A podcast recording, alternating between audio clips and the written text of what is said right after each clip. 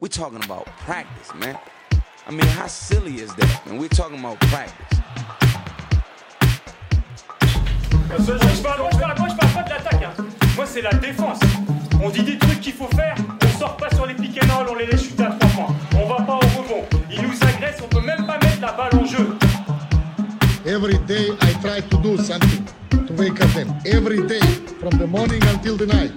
Dauphin, t'en fais pas un requin. D'un dauphin, t'en fais pas un requin. But we talking about practice right now. Bonjour à tous, bonjour à toutes, bienvenue euh, dans ce euh, premier podcast de l'IFRAP qu'on a appelé About Practice. Je pense que vous avez écouté tous euh, le teaser. Vous connaissez un petit peu bah, la ligne éditoriale de, de- de ce podcast. Je vais quand même vous la rappeler. L'idée, c'est euh, dans un format euh, plutôt court, hein, on va dire 30 minutes, 45 minutes maximum.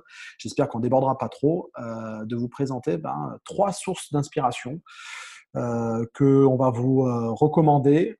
Alors, ça peut être un bouquin, ça peut être un documentaire vidéo, ça peut être un site internet, peu importe. L'idée, c'est effectivement de pouvoir tracer un parallèle entre le coaching et puis ces sources d'inspiration bah, pour vous aider euh, à avoir des, outils euh, concrets ou au moins à pouvoir réfléchir sur notre propre pratique euh, de coach.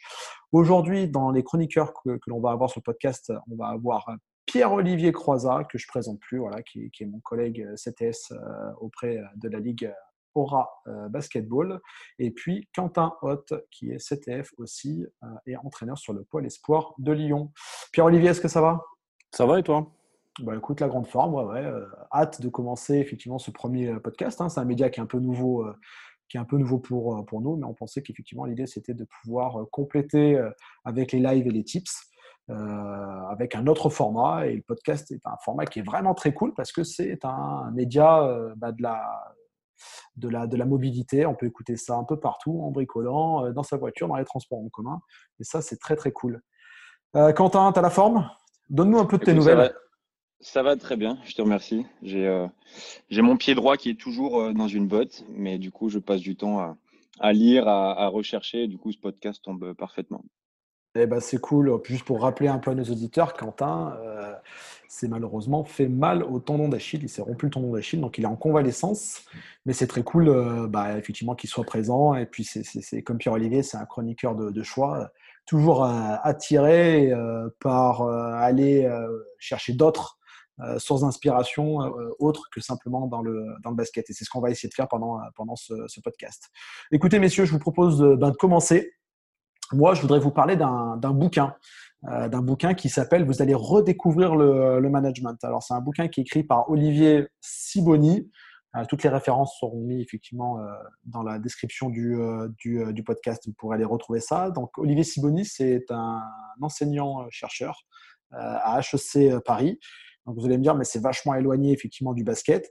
Eh ben, pas tant que ça, parce que en fait, son idée à Olivier Siboni, euh, qui a cette double expérience. À la fois, il a été consultant pendant très longtemps euh, dans un cabinet prestigieux qui s'appelle euh, McKinsey à Paris, New York et puis je sais plus où. Voilà, donc il a accompagné des grands dirigeants d'entreprise pendant 25 ans.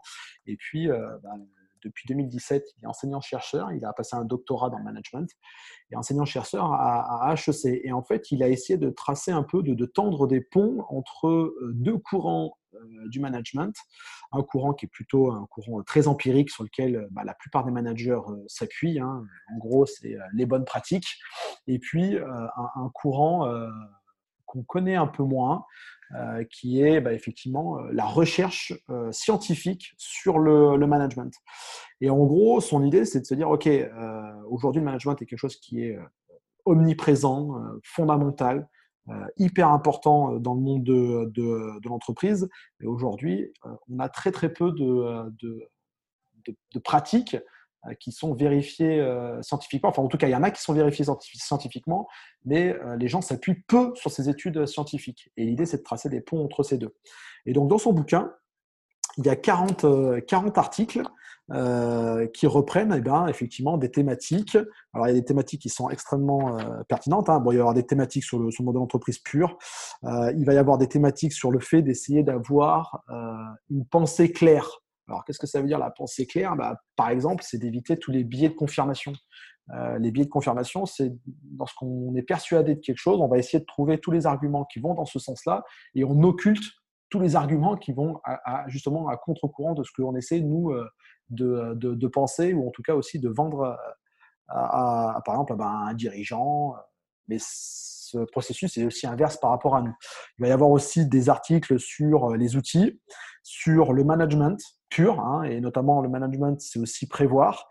Et, et, ce bouquin-là qui fait presque 300 pages euh, et, croustille de, de, de, choses qui sont assez claires, qui sont prouvées scientifiquement, euh, mais qui sont aussi très concrètes. Parce que parfois, on peut partir dans des, dans des théories euh, scientifiques et on a du mal à y voir les aspects euh, effectivement concrets. Euh, pour vous pitcher un peu le truc, j'aimerais vous parler de deux, euh, de deux articles qui vont pouvoir illustrer mes propos. Il y en a un qui est au sujet euh, du recrutement et de l'embauche. Donc ça, c'est l'article qui s'appelle de l'entretien d'embauche comme œuvre d'imagination. Et c'est extrêmement intéressant. Dans cet article-là, il arrive à prouver scientifiquement que la plupart des entretiens non structurés que l'on peut avoir quand on va embaucher quelqu'un, eh ben, en fait, nous, euh, conduisent euh, dans, une mauvaise direction. Et le parallèle que je vais faire par rapport au coaching, eh ben, c'est effectivement le recrutement. Euh, et en fait, il explique qu'on doit d'abord s'appuyer sur des, euh, des, indicateurs très objectifs plutôt que de simplement s'appuyer sur un entretien. Et parfois, ben, nous, coach, la porte d'entrée, ça va être effectivement peut-être pour recruter un joueur les statistiques, et puis au bout d'un moment, on va s'entretenir avec le joueur. Et il arrive à prouver qu'effectivement, lui, dans le management de l'entreprise, s'entretenir avec les gens, si c'est pas structuré, si on n'utilise pas les bons outils, et eh ben souvent, ça nous emmène euh, tout droit vers des erreurs qui peuvent être très très importantes.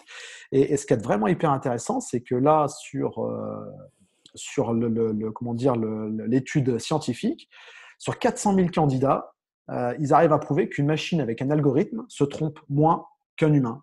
Et en fait, il explique ça très bien, c'est qu'en en fait, il y a souvent une forte confiance, en, une surconfiance en nous-mêmes, à penser qu'effectivement, nous, euh, ben, on va mieux, mieux faire que les autres et que notre jugement sera beaucoup plus pertinent, notre jugement d'humain sera beaucoup plus pertinent que le jugement des autres, des autres managers. Et ça, ça arrive très très souvent dans le monde du, du coaching, où on peut penser à un moment euh, que même si l'autre n'y est pas arrivé, l'autre coach n'y est pas arrivé en recrutant telle personne, ben moi je vais y arriver. Et ça, ça nous conduit souvent à une impasse. Alors, il s'en tient pas qu'à ça parce que derrière, il propose aussi des, des outils qui ont été vérifiés aussi euh, avec, euh, ben, il y en a trois. Hein. Il y a un, ben, effectivement, la mise en situation. Donc, euh, on pourrait comparer ça, si vous voulez, dans le monde du coaching du basketball, à la mise en situation, ben, à l'entraînement ou aux entraînements, d'accord, pour pouvoir vérifier effectivement les capacités de la, personne. Il va y avoir aussi euh, alors, euh, ce qu'il appelle un test d'aptitude générale, où là, il s'agit plutôt de la personne en général et pas de ses compétences très spécifiques au, boulot. Puis après, l'entretien structuré. et c'est hyper intéressant. Il y a un deuxième article que j'aimerais partager avec vous dans ce, dans ce bouquin qui s'appelle Carlos contre Carlos. Alors ça, c'est vraiment d'actualité.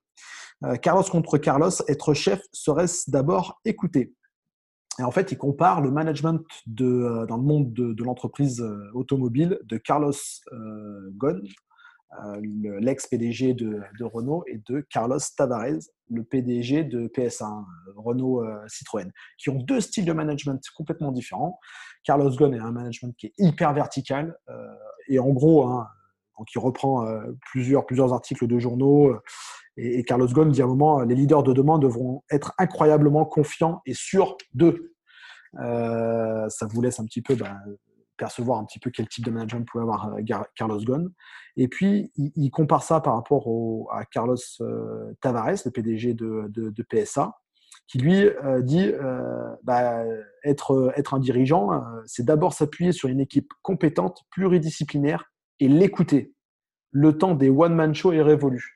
Et en gros, il arrive à prouver scientifiquement que le, le, management de Carlos Tavares, qui est beaucoup plus fondé sur l'écoute et même parfois sur la contradiction euh, de son équipe, hein, qu'il a constituée autour de lui, et eh ben, s'avère beaucoup plus performante. Et ça, ça trace un parallèle par rapport au coaching qui est hyper intéressant en disant, bah, écoutez, en gros, à un moment, euh, est-ce qu'il ne serait pas fondamental de savoir très bien s'entourer au, sein de son staff euh, technique euh, quitte à ce que, alors il faut qu'il y ait une complémentarité, une pluridisciplinarité. On va penser au préparateur physique, on va penser effectivement à l'assistant vidéo. Voilà, donc là, bien sûr, dans un contexte où on a un petit peu des moyens, c'est sûr, mais n'empêche que c'est hyper intéressant. Et surtout, il tient à ce que son équipe soit dans la capacité aussi, des fois, bah, à le contredire. Et j'ai trouvé ça extrêmement pertinent par rapport eh ben, effectivement au, coaching et au basketball. Voilà. Donc en gros, ce bouquin euh, a plein d'articles comme ça. Ce qui est intéressant, c'est que c'est des choses qui sont vérifiées scientifiquement, mais qui font aussi appel à, une vraie, un vrai côté, euh, un vrai côté euh, pratique. Donc ça s'appelle Vous allez redécouvrir le management 40 clés scientifiques pour prendre de meilleures décisions et c'est chez Flammarion et c'est écrit par Olivier Siboni. voilà. Est-ce que ça vous a intéressé, euh, Quentin et Pierre? Moi, je trouve ça intéressant parce que c'est, comme tu dis, on est dans des problématiques de, management et de, gestion des, hommes dans des projets de, performance. Donc, euh, la transposition ou avec le monde de l'entreprise, il est, très intéressant. Comment toi, tu le transposerais justement au monde du basket de manière un peu plus concrète pour nos auditeurs? Bah, écoute, euh, je pense que c'est comme dans, les bouquins, il y a des choses sur lesquels ça va tout de suite résonner chez vous. Euh, et puis, il y a des choses qui sont effectivement à laisser, hein, des choses qui sont vraiment euh, en rapport avec le monde de l'entreprise. Euh, il y a un article sur les open space. Forcément, il n'y a pas de rapport, en tout cas, qui me parle à moi directement avec le monde de, l'entraînement. Par contre, effectivement, dans l'article dont je vous parlais, là, Carlos contre Carlos, là, ouais, moi, ça résonne tout de suite. Et tout de suite, j'ai fait le parallèle, effectivement, avec avec le staff technique qu'on peut avoir euh, dans, dans, une équipe. Alors, euh, quand vous êtes tout seul, la question ne se pose pas, mais quand vous avez au moins un assistant, si c'est pour prendre quelqu'un qui euh, n'a aucune capacité à un moment à, venir vous contredire parce que sa vision est, différente, bah là, voilà, tout de suite, là, on a un outil en disant, bah, OK, si je choisis effectivement un assistant, si je choisis un staff technique, il faudra que je le choisisse en fonction de ses compétences pluridisciplinaire. Donc, il faut qu'il y ait des compétences spécifiques. Hein. Tout nous montre aussi à, aller dans ce sens-là. Aujourd'hui, on a des staffs qui sont de plus en plus conséquents, avec des gens qui ont des spécialités. Ça, c'est important.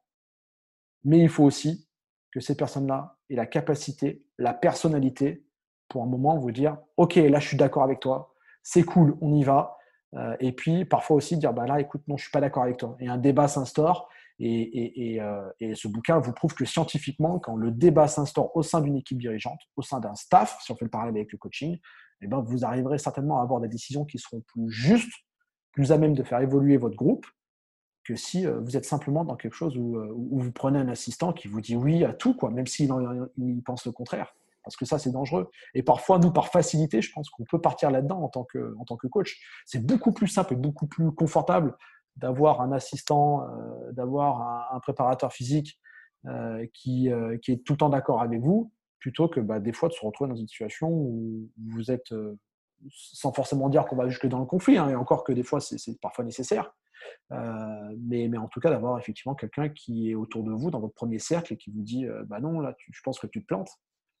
Voilà. Et ça, c'est voilà, typiquement dans ce bouquin-là, vous allez trouver des, des, outils euh, dans, dans, dans ce sens-là. Et je trouve ça euh, hyper pertinent. Voilà. Quentin? Très bien. Non, je trouve ça très intéressant, euh, tout l'aspect, on va dire, autour du management et, du sport, et notamment les liens entre l'entreprise et puis le, le, sport de haut niveau. Après, c'est vrai, tu as dit que le, le livre était, était de source américaine, non? C'est ça, l'auteur Non, non, pas du tout. Olivier Sibonis, c'est un Français. Ah, c'est un Français. C'est un Français, il, bosse euh, à HEC Paris. Alors effectivement, il a bossé aussi avec les États-Unis parce que je pense que le, le cabinet de consulting là, dans lequel il était auparavant euh, doit être américain. Mais, mais lui, il est bien français. quoi. Voilà. D'accord, parce que je me pose toujours la question, en fait, tu vois, sur des, euh, des, aspects un petit peu de management qui peuvent venir en dehors de notre territoire français. Et c'est vrai que parfois, il y a des choses qui peuvent très bien fonctionner dans une autre culture, dans un autre territoire. Et de par notre éducation et de par la manière dont, dont, on nous éduque justement, bah, parfois c'est des, éléments qui sont difficilement transposables dans notre dans notre culture, tu vois. Donc être capable d'adapter un petit peu euh, des nouvelles méthodes qui peuvent très bien marcher à l'étranger, mais que parfois en fait on, remarque que à l'intérieur du public ou en tout cas le public qu'on entraîne ou qu'on a en face de soi, parfois c'est un petit peu plus compliqué à mettre en application. Mais je trouve ça très intéressant en tout cas. Ouais, bah écoute, c'est une excellente remarque. Hein. Euh, effectivement, quand on va, quand, on va se plonger un peu dans, la littérature du management en entreprise et notamment euh, du management euh, anglo-saxon, euh, il faut arriver aussi à prendre un petit peu de recul et tu as raison de le signaler par rapport à l'aspect culturel. c'est fondamental d'arriver effectivement à, replacer ça dans notre culture française et ses particularités. Je pense que mmh. tu as raison sur ce point-là. Mais bon, pour le cas, euh, pour le coup, là, Olivier Siboni est bien français. Et puis, effectivement, il s'appuie euh, sur des exemples, entre autres, euh, alors pas tout le temps, mais entre autres des exemples français. Quoi. Donc ça, c'est intéressant. D'accord. Voilà pour ma part. Est-ce que vous avez d'autres questions ou, peut-être on peut passer bah, à, Pierre? Ouais, je vais, bien je veux bien prendre la main. Alors, moi, contrairement à vous, je ne suis pas un grand lecteur en fait. Je me lasse assez vite euh, des lectures, donc j'ai besoin de j'ai besoin d'images. Je suis quelqu'un de visuel, donc j'ai besoin j'ai besoin de beaucoup beaucoup d'images. Euh, quand on quand on a réfléchi à ce podcast-là et, listé les influences qu'on pouvait avoir, euh, bah, ça fait réfléchir parce que on, est Yann et moi un petit peu des incubateurs à se challenger mutuellement pour trouver la meilleure source d'inspiration ou la nouvelle source d'inspiration dans un champ super large. Tu viens de parler du management. Moi, je voulais vraiment parler du, plus du basketball et, et, me mettre dans la posture de, coach que j'ai été pendant un, long moment sur des équipes seniors où je profitais de, l'été pour pouvoir regarder des, cliniques et des vidéos qui pouvaient m'inspirer dans la construction de mon projet de jeu de, ma saison future.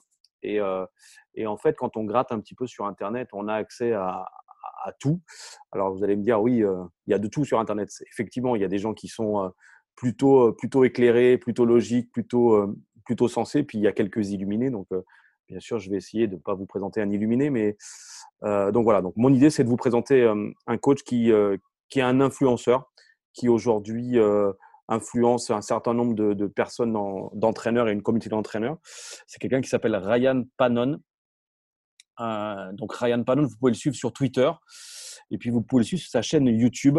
Euh, voilà. Sur, sur Twitter, il, il, trace un certain nombre d'articles ou de et sur YouTube, il est plutôt sur euh, de la mise en la mise en avant de, vidéos de vidéos. Pourquoi cette personne-là? euh, alors cette personne-là, c'est aujourd'hui, il est coach en, J-League. Il est coach de la franchise des, euh, des New Orleans Pelicans.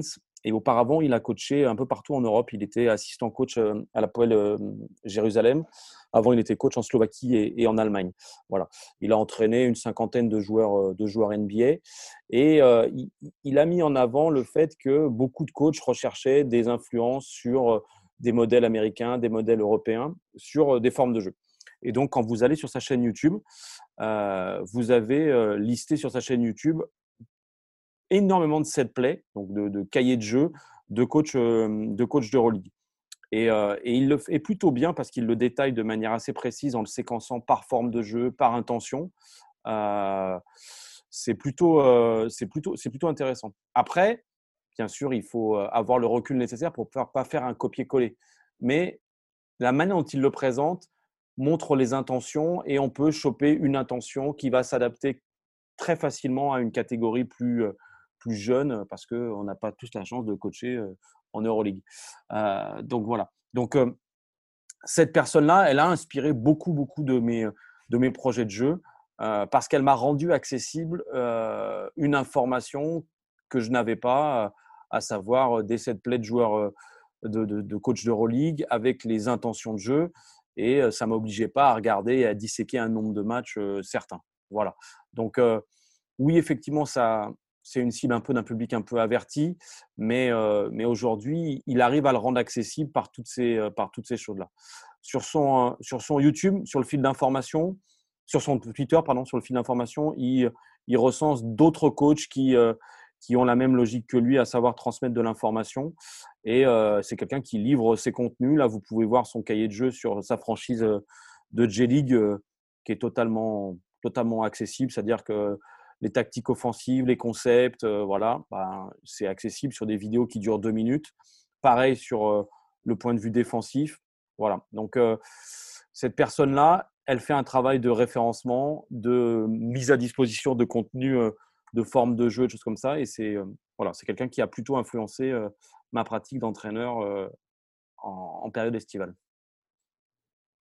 Cool, cool, cool. Écoute, moi, ce que j'ai trouvé vraiment hyper intéressant avec Ryan Panon. Alors, Ryan Panon, pour nos auditeurs, Ryan R-Y-A-N, plus loin Panon, P-A-2-N-O-N-E. Donc, vous trouverez facilement sur euh, YouTube et sur, euh, sur Twitter. Moi, ce que j'ai trouvé hyper intéressant avec Ryan Panon, c'est l'ouverture.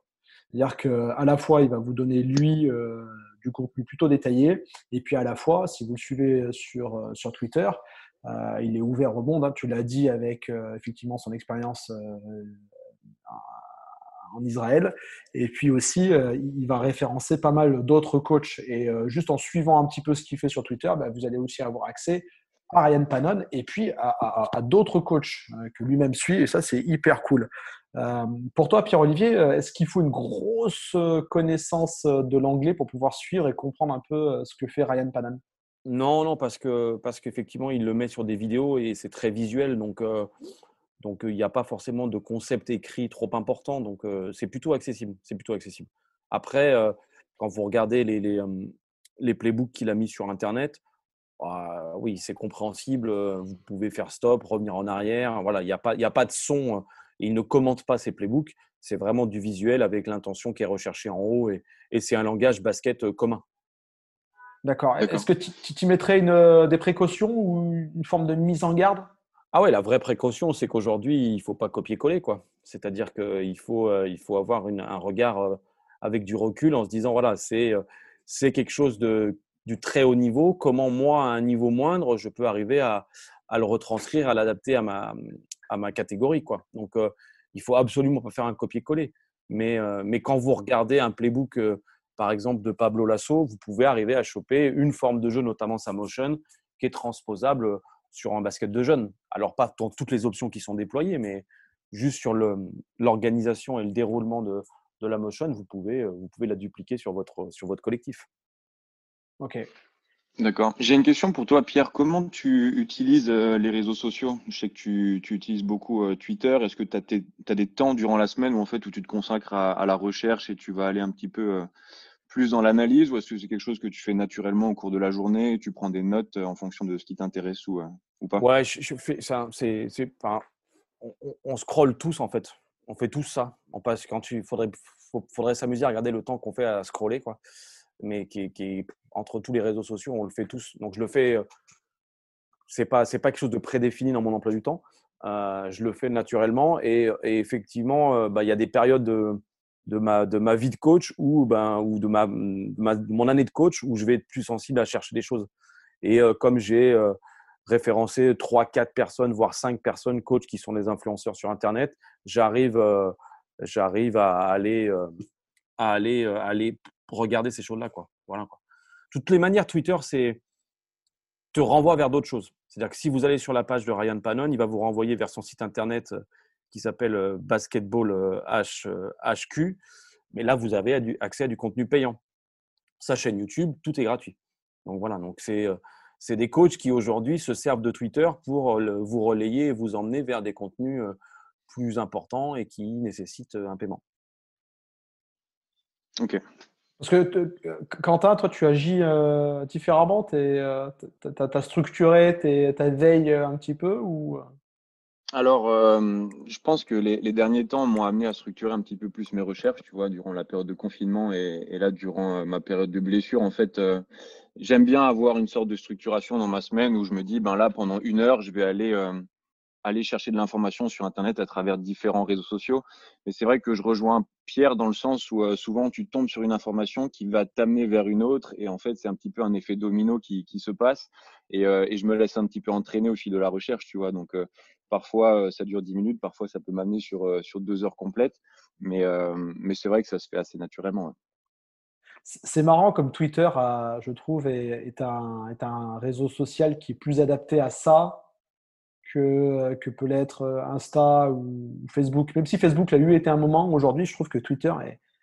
Alors, je ne sais pas si c'est les personnes ou si c'est euh, le média en tant que tel, mais c'est vraiment Twitter qui, euh, ces temps-ci, moi en tout cas, qui, qui m'attire dans ces, dans ces, dans ces recherches-là et je trouve beaucoup plus d'infos pertinentes sur Twitter que sur les autres réseaux sociaux. Je ne sais pas si c'est le cas pour vous aussi. ah, moi, moi c'est le cas parce que parce qu'après, que ce soit Facebook ou Instagram, on va dire que c'est plus ciblé. Là, Twitter, il faut l'utiliser comme un fil d'info en fait. Et ce fil d'info-là, suivant les personnes à qui tu es abonné, tu, peux avoir accès à un certain nombre de choses. Mais comme dit Quentin, c'est un effet domino. Voilà. Ouais, complètement. Ouais, complètement. Bon, bah écoutez, merci Pierre. Quentin, je te laisse la parole. Tu vas nous parler de quoi? Je te remercie Yann. Bah, écoute, je vais vous parler de quelque chose d'un petit peu différent qui va sortir du cadre du, du basket et même du cadre peut-être de l'entraînement, mais je vais faire un maximum de liens. J'ai choisi du coup comme source d'inspiration un reportage euh, qui s'appelle Étoilé, qui a été produit par euh, Canal+, euh, que j'ai regardé la première fois en, avril 2018 quand j'étais encore en, Nouvelle-Zélande. Et ce reportage, en fait, c'est un portrait croisé de quatre grands chefs cuistots étoilés, trois hommes et une femme, euh, dont un à Tokyo, un à Oslo, une femme à Madrid et, euh, et un homme à Paris. Et en fait, pendant 1h40, c'est une immersion, euh, on va dire, au cœur d'une certaine forme de performance, parce que j'appelle ça vraiment une performance qui est celle de la haute gastronomie. Et, et on essaye en fait de comprendre le cœur du métier de cuisinier. Et je trouve qu'au fil du reportage, il y a de nombreux liens en fait qui lient, je trouve, le métier de, de cuisinier et le fait d'entraîner.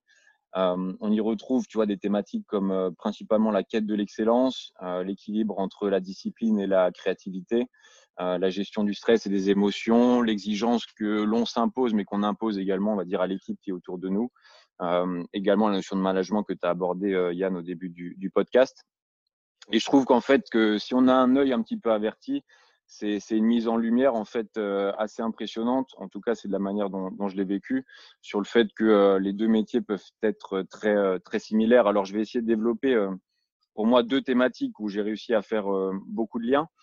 Et la première thématique, en fait, c'est notamment autour de la créativité. C'est-à-dire que ces, grands chefs cuistots sont en recherche d'une créativité quasiment permanente, c'est-à-dire 24 heures sur 24, 7 jours sur 7 ils sont en train de, de rechercher de nouvelles associations de saveurs, euh, la découverte de, de, nouveaux goûts et forcément la création de, de, nouveaux plats. Et ils expliquent justement que la créativité, euh, c'est pas forcément quelque chose qui est euh, soit inné ou soit acquis, mais en tout cas, elle est tout le temps en lien avec la notion de discipline. Et je sais que c'est euh, quelque chose qui te parle beaucoup, euh, Pierre. si je dis pas de bêtises, je crois que c'était Ettore Messina qui expliquait que bah, bon nombreux sont les facteurs de la performance dans le basket en fait qui qui requiert l'équilibre entre justement la créativité et la discipline. Et ces grands chefs, par exemple, ils expliquent que euh, en étant discipliné, ça se traduit par le fait d'arriver avant tout le monde dans sa cuisine, euh, peu importe le jour de la semaine, et de répéter ces gammes techniques. Donc euh, la notion de technique, en fait, elle est prépondérante parce qu'ils expliquent que en répétant, comme si on était un novice ou comme si on était un jeune cuisinier, on va dire ces premières gammes, ça permet justement après d'avoir des bulles de créativité où on va un petit peu partir dans, dans plein de sens, mais on va être capable de produire euh, des choses nouvelles. Donc, euh, je trouve cette notion de créativité très intéressante parce que, euh, en tout cas, en tant qu'entraîneur et en tant que préparateur physique, quelque chose qui, qui m'inspire beaucoup et ça fait partie de ma, ma personnalité. Et, euh, et c'est vrai que sur le, le pôle espoir de, de, Lyon, notamment sur le secteur féminin, euh, le développement de la créativité fait partie des invariants qu'on essaye de développer avec, euh, avec ma collègue, de, ma collègue pardon, Charlène Colette, au même titre que, que l'autonomie et le fait de développer des, des, joueuses, on va dire, agiles et intelligentes. Mais je trouve qu'en fait, si je dois demander à mes joueuses d'être créatives, il faut que je sois capable en fait de leur proposer un cadre qui permet de développer cette créativité-là. Et du coup, par conséquent, moi, en tant qu'entraîneur, de temps en temps de les surprendre, euh, d'être moi-même créatif dans les séances que je vais proposer. Euh, ouais, de, de, leur proposer en fait quelque chose de nouveau quasiment euh, sur chaque séance qui après va leur permettre de développer cette créativité là. Voilà. Donc euh, je trouvais cette notion de créativité dans ce reportage là et le lien entre la cuisine et l'entraînement très intéressante. Et il y a un aspect également euh, qui, qui, me parle beaucoup. Il y a le chef norvégien à Oslo qui explique que être créatif seul n'a pas forcément d'intérêt. À l'inverse, être créatif avec d'autres personnes autour de soi peut amener à des idées nouvelles de manière quasiment permanente. Et, on retrouve un petit peu la fameuse équation de Idriss Aberkane où il explique qu'en fait 1 plus 1 n'est pas égal à 2, mais 1 plus 1 égale à 3 parce qu'on a l'idée des deux personnes qui vont peut-être faire émerger ben, une troisième idée. Et, et, par exemple, ce chef cuistot, il explique que son restaurant, donc qui est un restaurant trois étoiles, hein, n'est ouvert que trois jours dans la semaine, en tout cas trois soirs dans la semaine.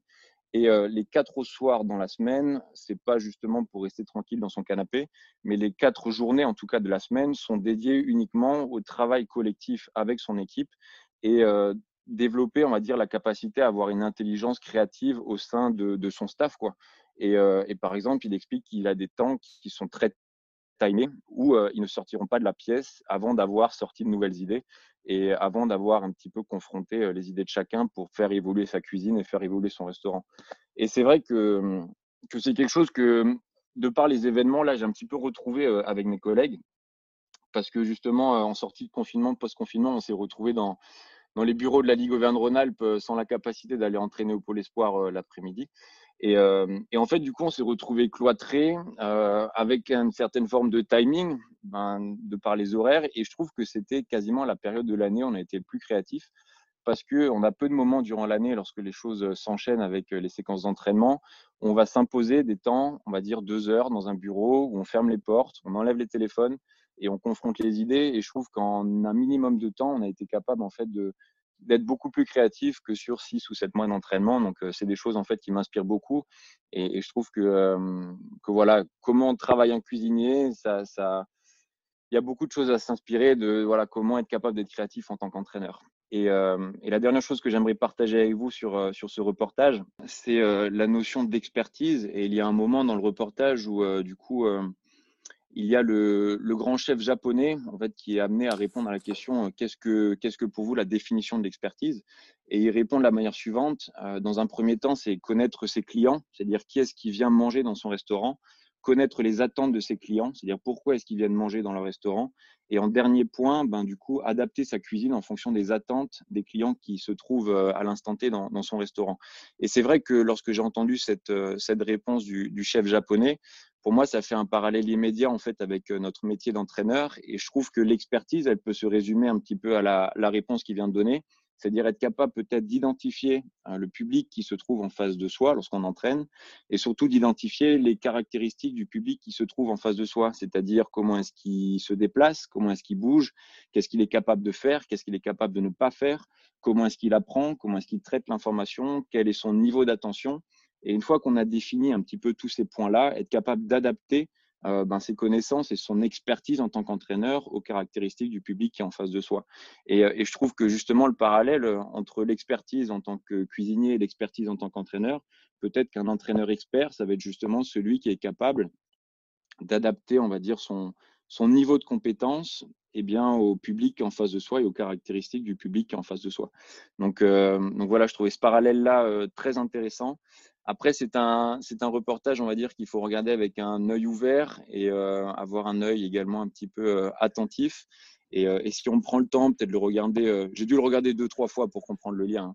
Mais au bout de la, de deuxième vision, troisième vision, je trouve qu'il y a de nombreux ponts qui se créent entre le milieu de l'entraînement, que ce soit dans le basket ou même de manière générale, et puis justement le, métier de cuisinier qui correspond à de la haute performance, qui peut être celle de la haute gastronomie.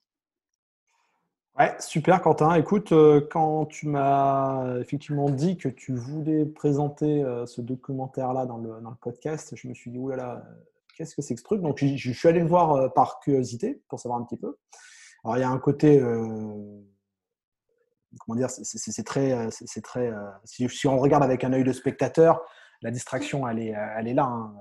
Le, documentaire est passionnant, mais là où tu as vraiment raison, c'est que si on arrive à le regarder avec un œil de coach, on voit énormément de, de, parallèles et j'aime bien moi l'idée euh, de la discipline mais de la créativité. Et les deux ne sont pas du tout opposés mais vont bien de, pair. La discipline, ça va être tout ce côté, euh, ils ont une énorme culture euh, de leur, de leur métier, mm. dans les techniques, mais pour autant, ils n'en sont pas du tout prisonniers. Et c'est justement parce qu'ils ont cette énorme culture qu'ils arrivent à prendre de la hauteur et aller chercher des sources d'inspiration folles et, qui confrontent avec euh, leur équipe pour arriver à tirer le meilleur. Moi, il y, a un truc qui a, résonné chez moi, c'est un moment quand le chef euh, japonais réunit son équipe et il met sur la table euh, les bacs, tous les bacs de déchets. enfin, soi-disant, les, déchets de, la cuisine. Il va y avoir des, des, racines, il va y avoir des, feuilles, et il fait comprendre à son équipe que, en fait, il n'y a pas autant de déchets que ça qu'on peut récupérer tout un tas de choses à l'intérieur de, de, ces bacs-là pour en faire une, excellente cuisine.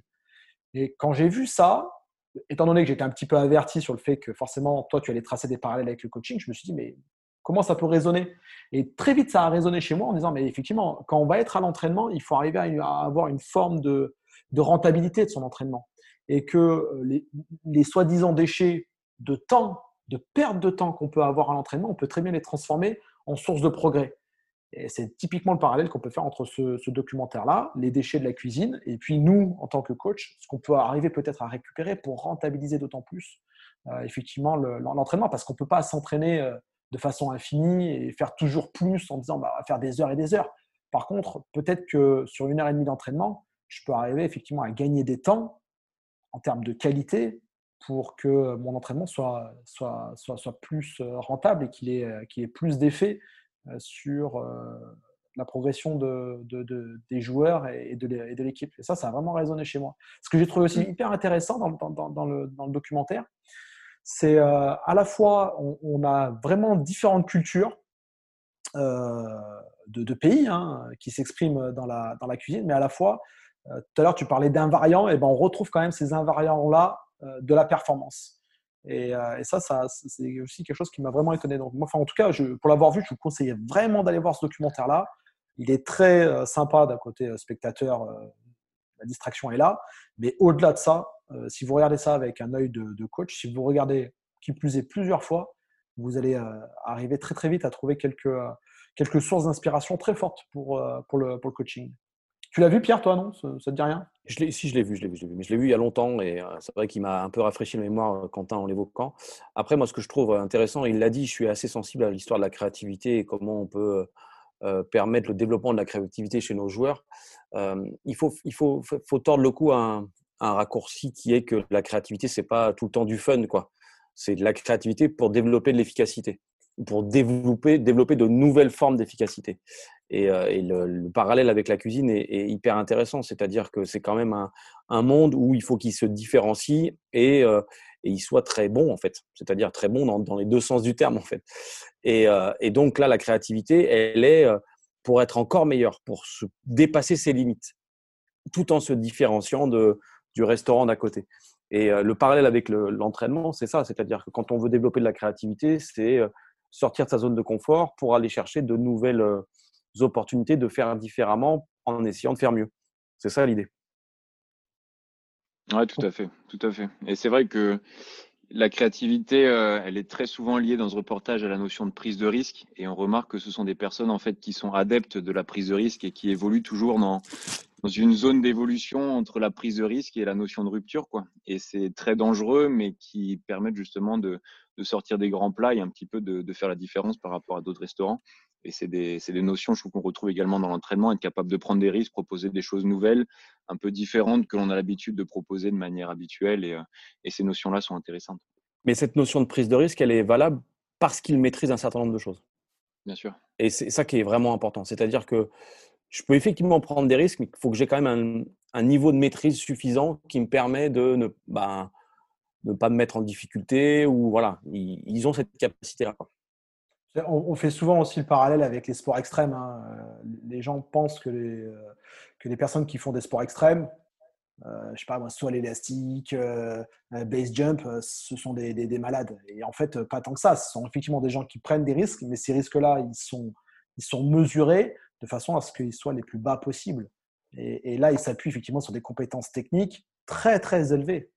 Et, euh, je veux dire, le mec qui saute à l'élastique, euh, euh, même s'il le fait des milliers de fois, même si effectivement c'est, il est shooté à l'adrénaline, n'empêche que son élastique, il le vérifie, qu'il a tout un protocole, qu'il a des techniques pour pouvoir effectivement sécuriser un minimum quand même ce, sport-là. Et on retrouve ça aussi, je pense, dans le coaching. Mais ce qui est intéressant, c'est que refaire tout le temps la même chose, alors qu'on est dans un secteur hautement concurrentiel, c'est effectivement peut-être aller aussi un peu dans le mur. Quoi. Et euh, là, dans, dans, dans, l'idée de ce reportage-là et de la cuisine, c'est vraiment révélateur. Hein. Il y a 126 restaurants, je crois, qui sont euh, triple étoilés au Michelin. Euh, donc c'est très très peu dans le monde. Et, je pense que les, les, les, coachs à très très haut niveau, ils sont aussi peu nombreux. Et donc, ils sont soumis à une très forte concurrence. Pour autant, ils sont très forts sur des compétences d'entraînement, leur culture de l'entraînement, mais à la fois, ils ont cette créativité pour sans cesse avoir cette capacité à, évoluer, à pas rester systématiquement à, se laisser, à se laisser porter par les flots, parce que si, si, si on fait ça, bah, fondamentalement, on est très très vite dépassé, hein, et, puis on se retrouve en, un peu en queue, en queue de peloton. Quoi. Et, on sait euh, combien dans ce, dans ce métier, bah, quasiment tous les samedis, tu, tu, tu, remets un peu ta place euh, en jeu. Donc à la fois, il faut prendre des risques, à la fois, il faut s'appuyer sur sa grosse culture d'entraînement, de management. Et je pense que ça, c'est en tout cas une des clés euh, que ce documentaire nous, présente.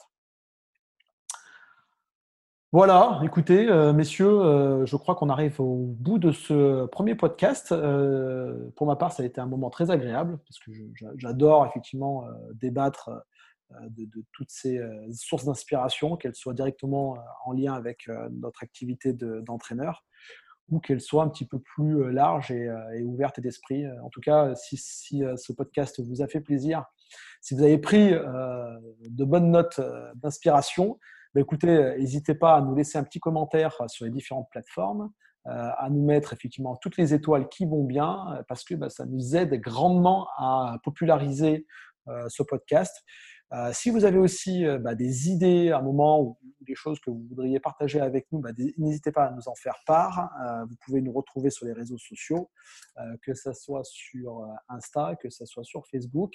Sur le Twitter, eh ben, c'est plutôt le Twitter de, la Ligue Auvergne-Rhône-Alpes, mais vous pouvez aussi effectivement bah, nous laisser en message privé bah, des inspirations. Et puis nous, on se fera un plaisir effectivement d'aller euh, découvrir ces inspirations-là et puis peut-être de les partager au travers du podcast.